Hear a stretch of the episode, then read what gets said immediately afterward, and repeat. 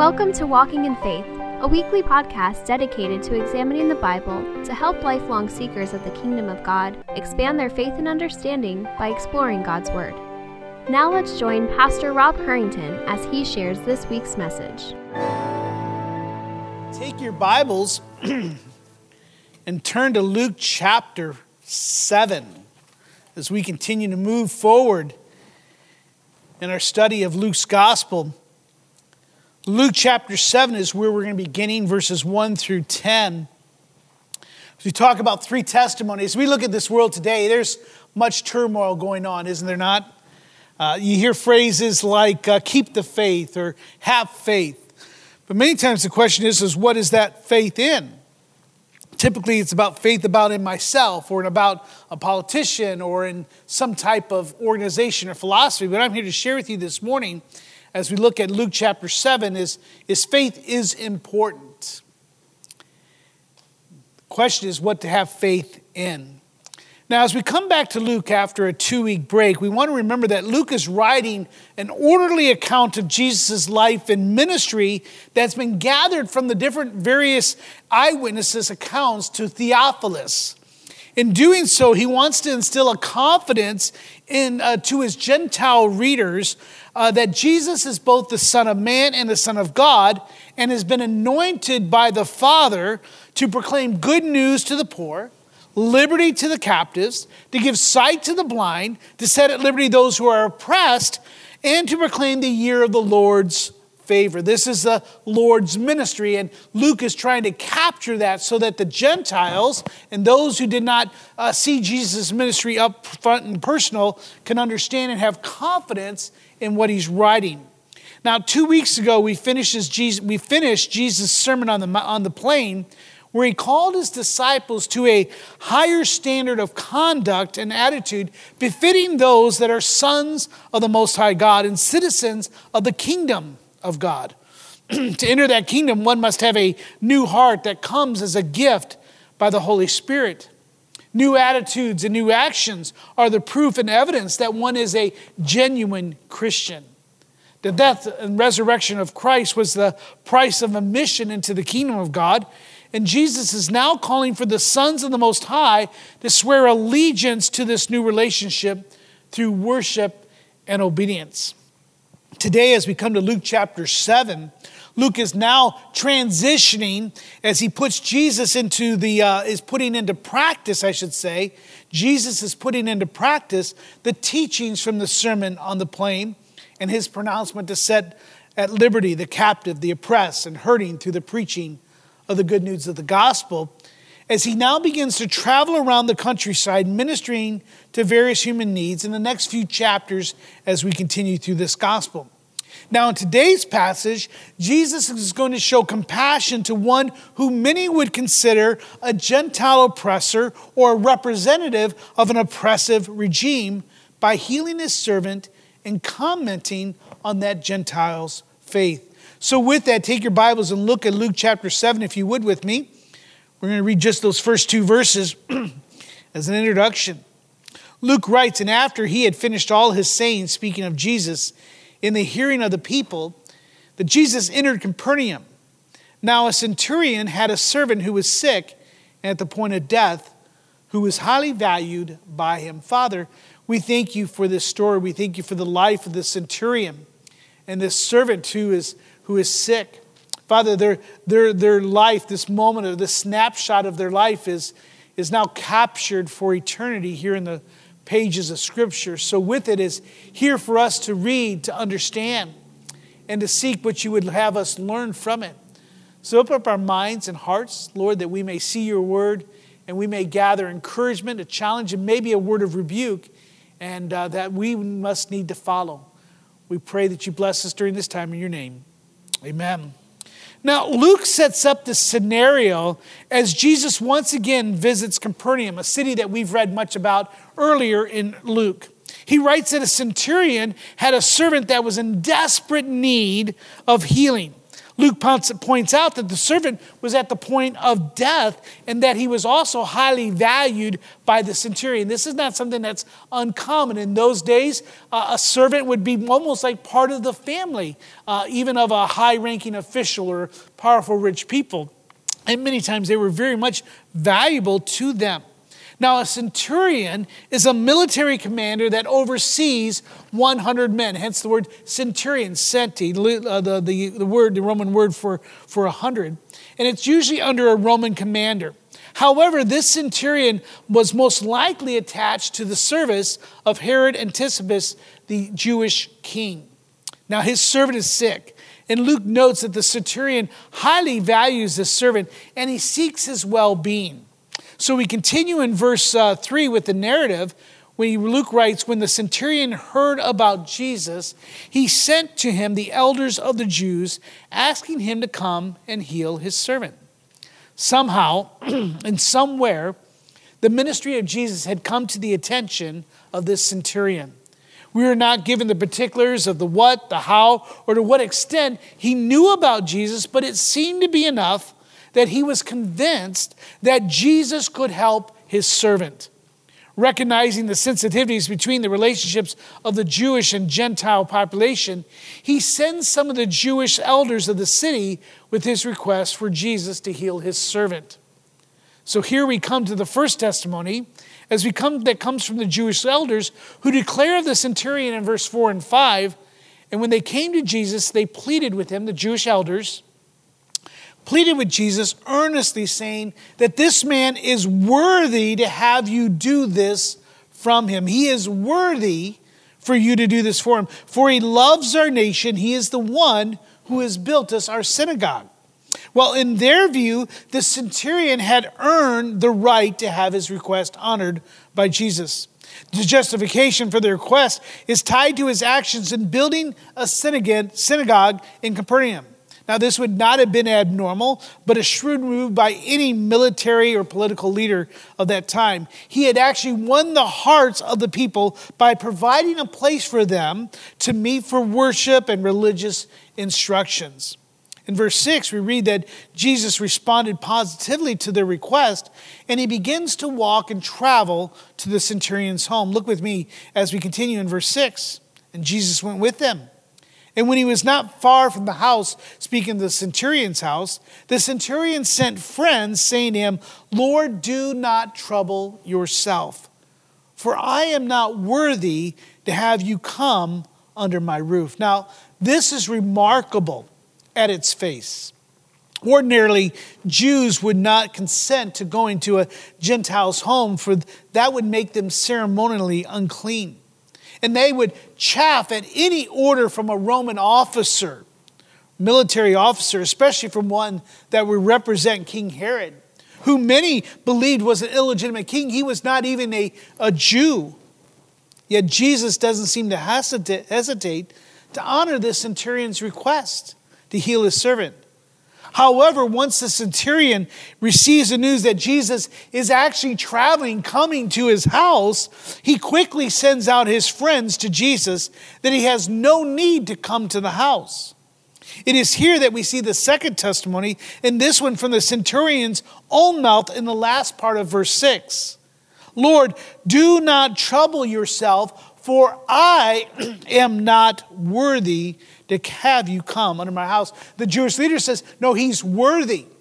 But the centurion's own, own testimony of himself is says, I am not worthy for you to come under my roof.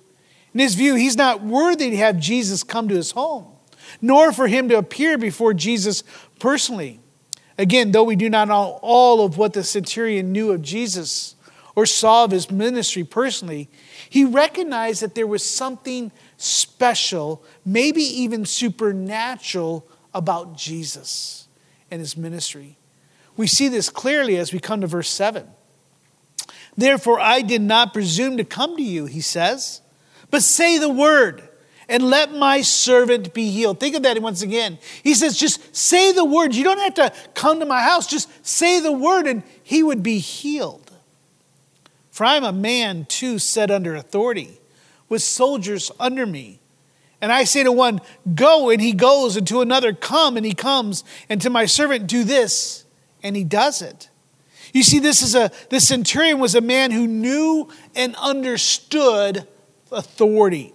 He understood that Jesus had the authority to heal his servant without stepping one foot in his home or even seeing or viewing the servant.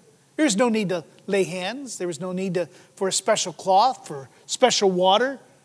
It was just Jesus' words that was necessary. He understood the power, the authority of Jesus. Just say the word. Now, here's what comes remarkable is that this attitude and this thought process, his way of thinking of the centurion, causes Jesus to speak his testimony concerning the centurion. Look at verse 9. when Jesus heard these things, he marveled at him. Now, think about it Jesus, the Son of God, right? The second person of the Trinity. He's been walking the earth now maybe 30 years, 31 years or so. He knows, he's seen everything under the sun. He, he, he, he holds, upholds it with his hands. He created all things. But he said, and he marvels at his man. He takes a moment to look at him. It means it's wonder, it's amazement. There's something about this man that draws Jesus' attention and takes him to pause for a moment. He says, turning to the crowd that followed him, Jesus tells them, I tell you, not even in Israel have I found such faith. Jesus declares that the faith of the centurion was greater than any that he had encountered in Israel. Though we are not told the reaction of the crowd at this declaration, I would imagine that it would not have gone over very well. In verse 10, we read, And when those who had been sent returned back to the house, they found the servant well.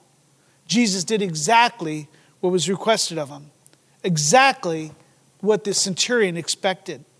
Just as the centurion declared there was no need for Jesus to come to his house, Jesus healed the servant with just a word, with just a thought be healed.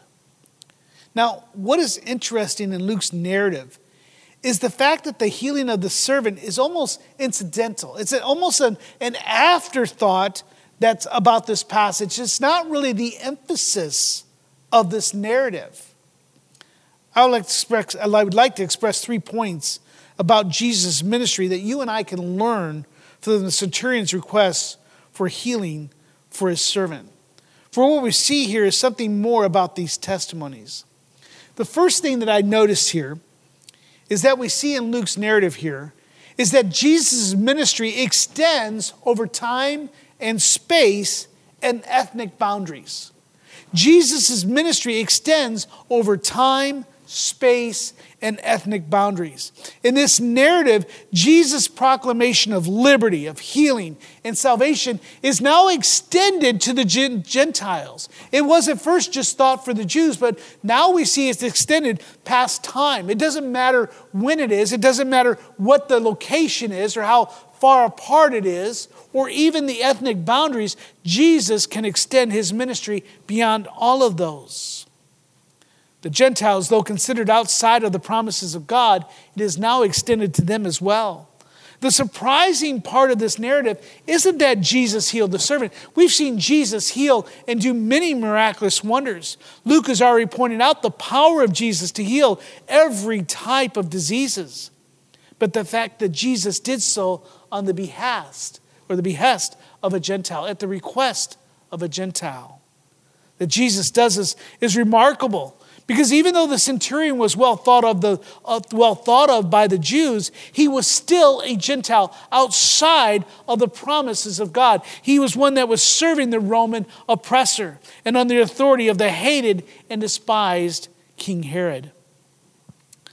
That he would actually travel to this man's house in the first, first place was odd and out of normal in that it was not acceptable for a Jew to visit the home of a Gentile, as I said earlier. It would make him ceremonially unclean. Yet, Jesus responds with the compassion, or responds with compassion for the centurion's plea for his servant's life.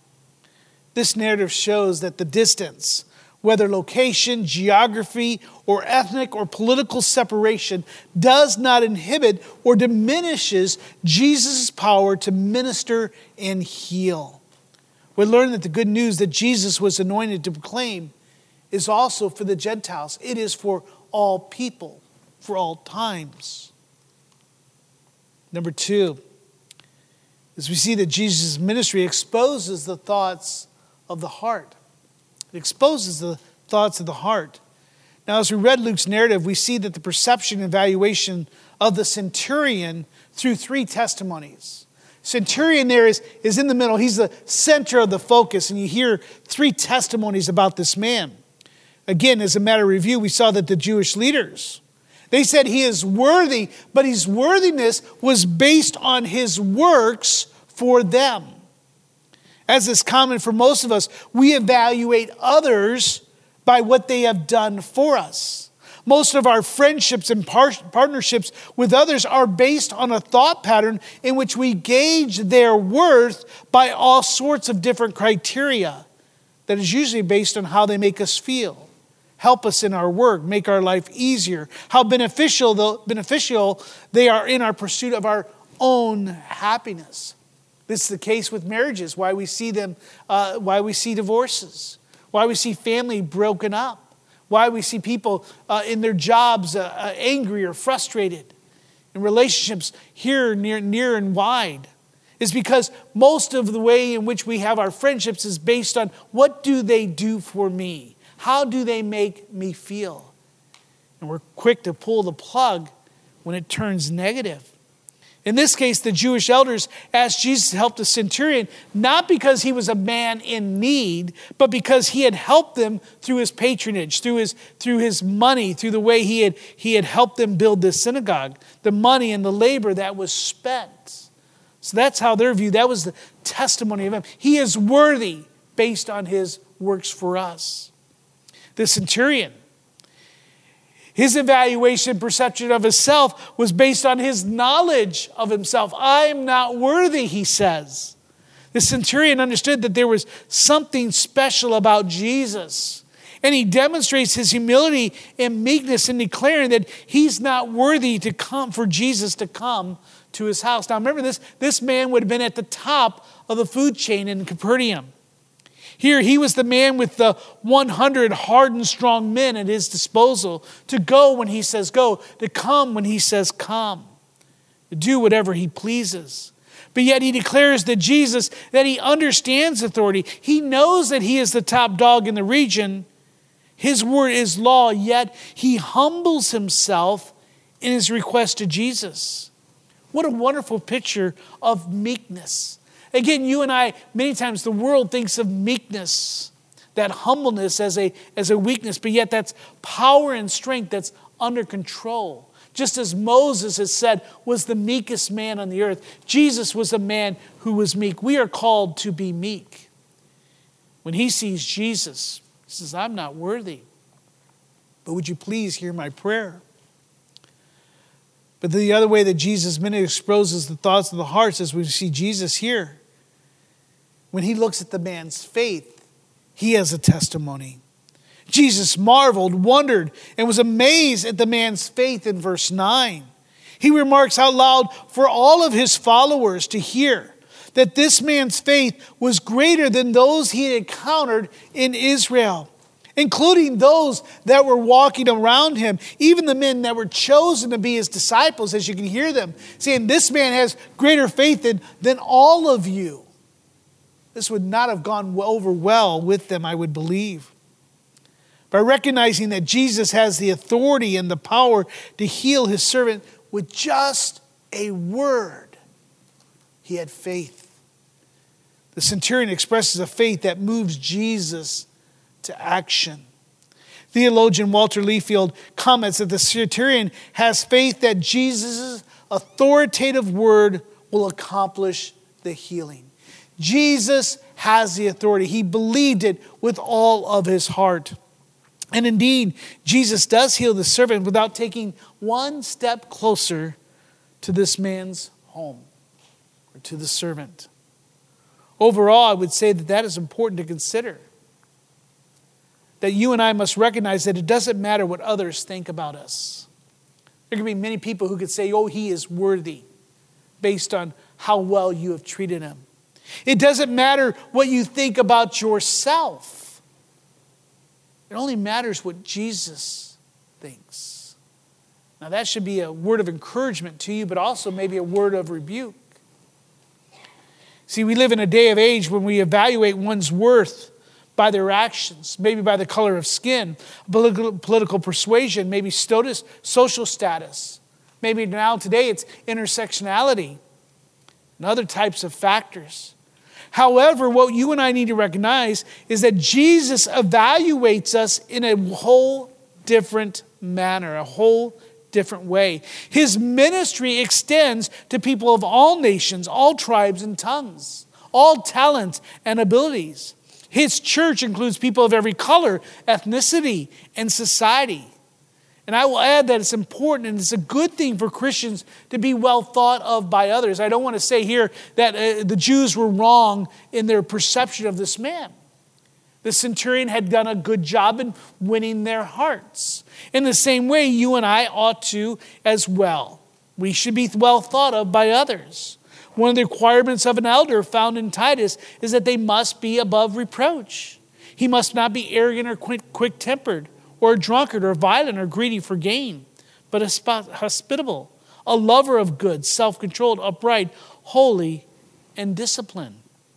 The apostle, apostle uh, Peter, excuse me, calls believers to keep your conduct among the Gentiles honorably so that when they speak against you as evildoers, they may see your good deeds and glorify God on the day of visitation.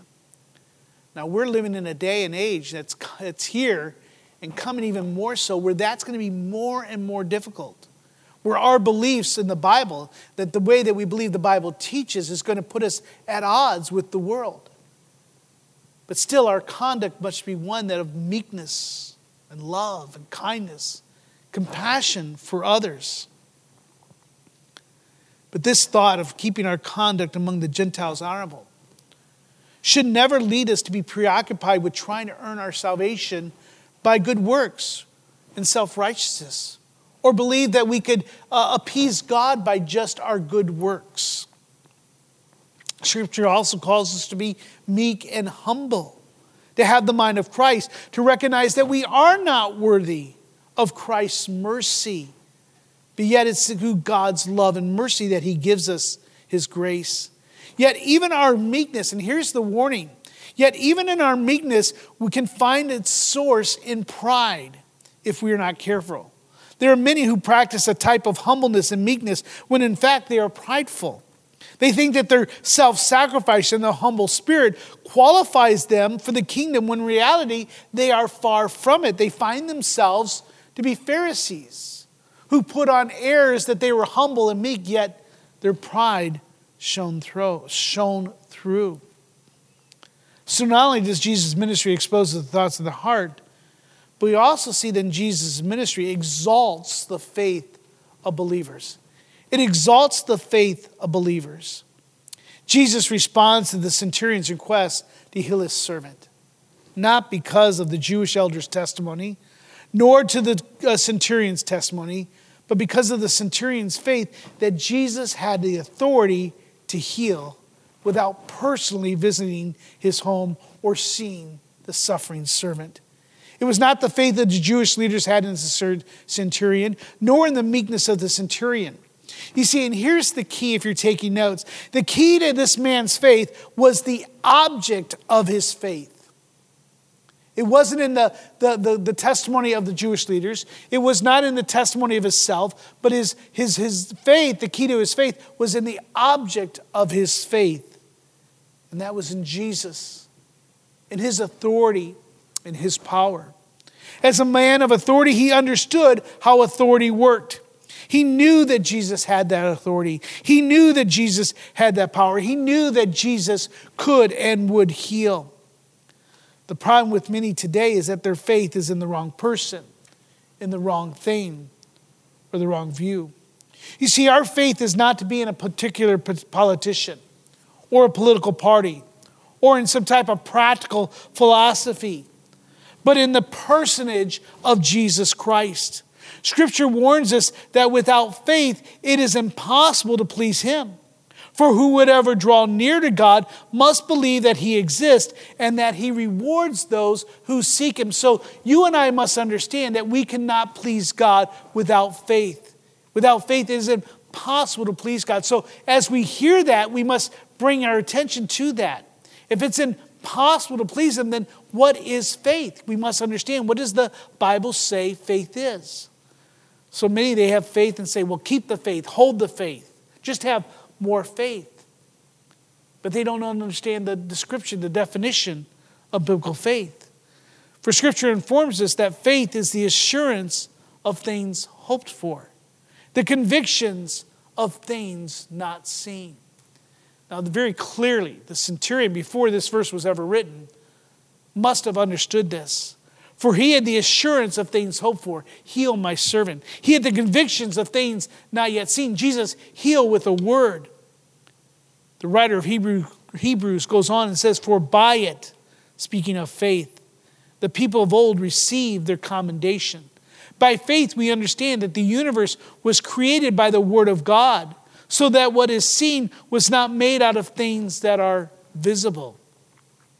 Here at OVBC, we have further defined faith as a confident trust in the character of God, in the Father, the Son, and the Holy Spirit.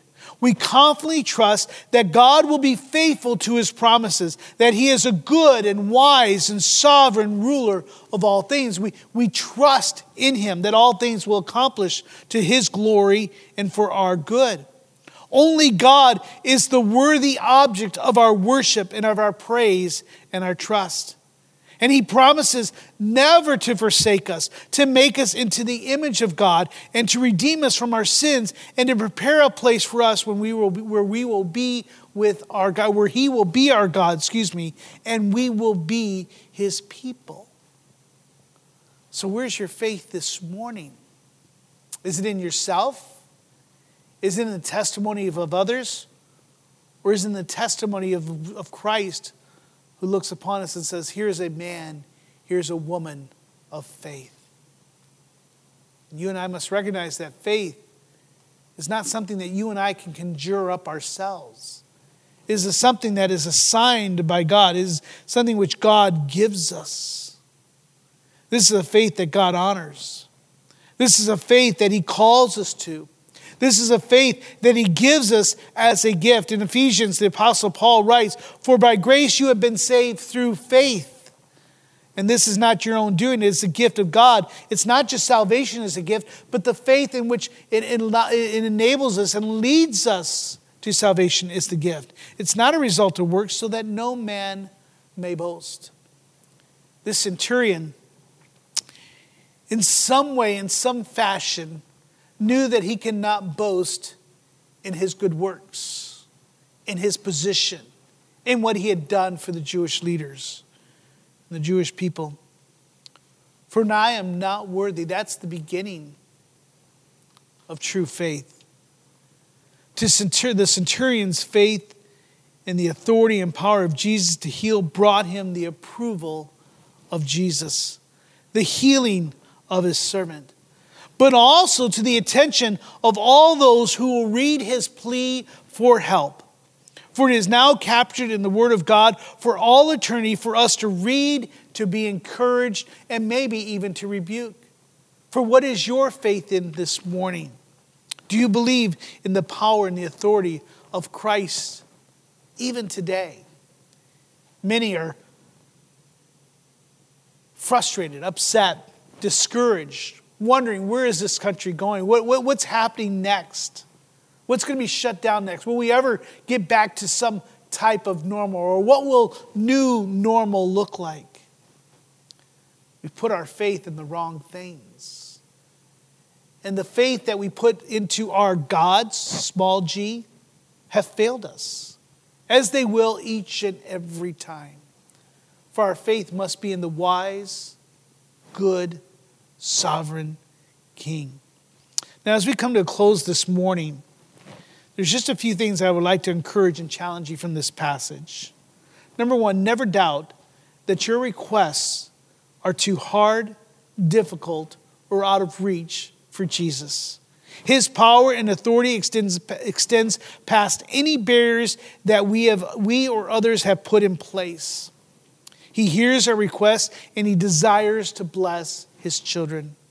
Number two, we should adopt the worship and mindset of the centurion who humbled himself and recognized the authority of Jesus.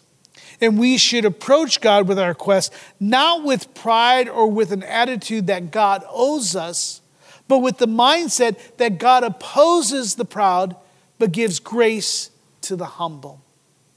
And lastly, number three, our faith needs to be grounded in the person and in the work of Christ, in the character and the wisdom of the Trinity. Our prayer should be that God would give us a greater measure of faith.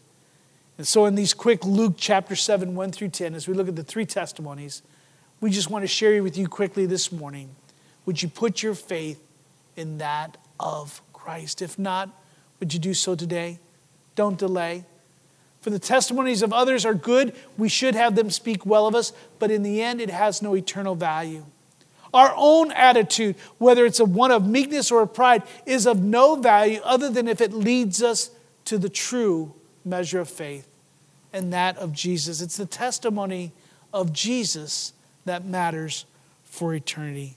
With every head bowed and every eye closed, I just want, to take, want you to take a moment to pause, to consider to pray and respond to God's word.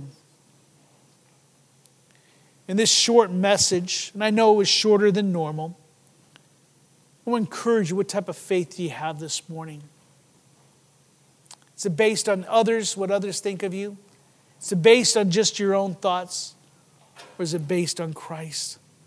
I pray too that you would grow in your measure of faith. If you're here this morning, you do not know the gospel, you do not know if you would spend eternity in heaven, would you please don't leave today before you could find out? Come to me. Love to share with you in a few moments how you too can know that Christ is the King. And faith in Him will bring you to eternity. Without faith, it is impossible to please Him. Landon was not able to be with us here this morning, and it was his turn to give the pastor's prayer. So, with that, he asked, he uh, printed that, or he typed it out and printed it out sent it to me and asked me to pray on his behalf. So, what I'm going to give you this morning is our prayer from Landon our pastor prayer. Again, that's where we pray on, the, on behalf of uh, the pastor prays on the behalf of the church and its people. And so, with me, if you just bow your heads for a moment and let's go to prayer. Our loving and unchangeable God, this last week have, has been tumultuous. We have heard predictions of doom, we have seen hypocrisy, we have felt betrayal and loss and uncertainty, but dear OVBC, as, in, as the fear, the pain, the anger, the vitriol, and hate has amplified day after day, we must remember that we are Christians. Literally, we are little Christ, and we've been called to something truly revolutionary biblical love. The world cries, You are on this other side of the political divide. You are all that is wrong with our nation. But Christians declare that we are all sinners in need of grace. The world cries there is no room for change. Opponents must be silenced and removed. But Christians declare such were some of us. But we've been washed, sanctified, and justified in the name of our Lord and by the Spirit of our God. That grace is crying out to us today. The world cries to cries, if you will not listen to my peaceful protest, then I will make I will use violence to make you listen. But Christians declare, if you strike me on the right cheek, I will turn to you the other also and reply, I love you. The world cries, I want nothing to do with friends and family who think differently. If you don't agree with me, I will cut you out of my life. But Christians declare, I have prepared a meal for my enemies. Come and eat with me. I love you and I pray for you. Dear OVBC family, spend this week dwelling on those words and let them sink deep in your heart. We are called to love those who hate us, and not just because it's nice to do so and we're to be nice people but we are called to love those who hate us because God loved us while we hated him. And as Christ taught us to pray, we forgive those who trespass against us because God has forgiven our trespasses against him. We just pray that we would live out the type of radical love that God has called us to. This is a fountain, a fountain which uh, all radical Christian love springs when we recognize that it's Lord's will that needs to be done, not our own. So we pray, Lord, that you'd give us strength to love you this week, to love our neighbors. We hope you have enjoyed this week's message. We encourage you to share it with others. If you have any questions or comments, please email us at info at orangevilla.org. Be sure and join us for next week's message by subscribing to this podcast. To learn more about our ministry, submit prayer requests, or to find ways you can help share the gospel, visit us online at orangevilla.org. Till next time, we hope the grace and peace of God's love be ever present in your life.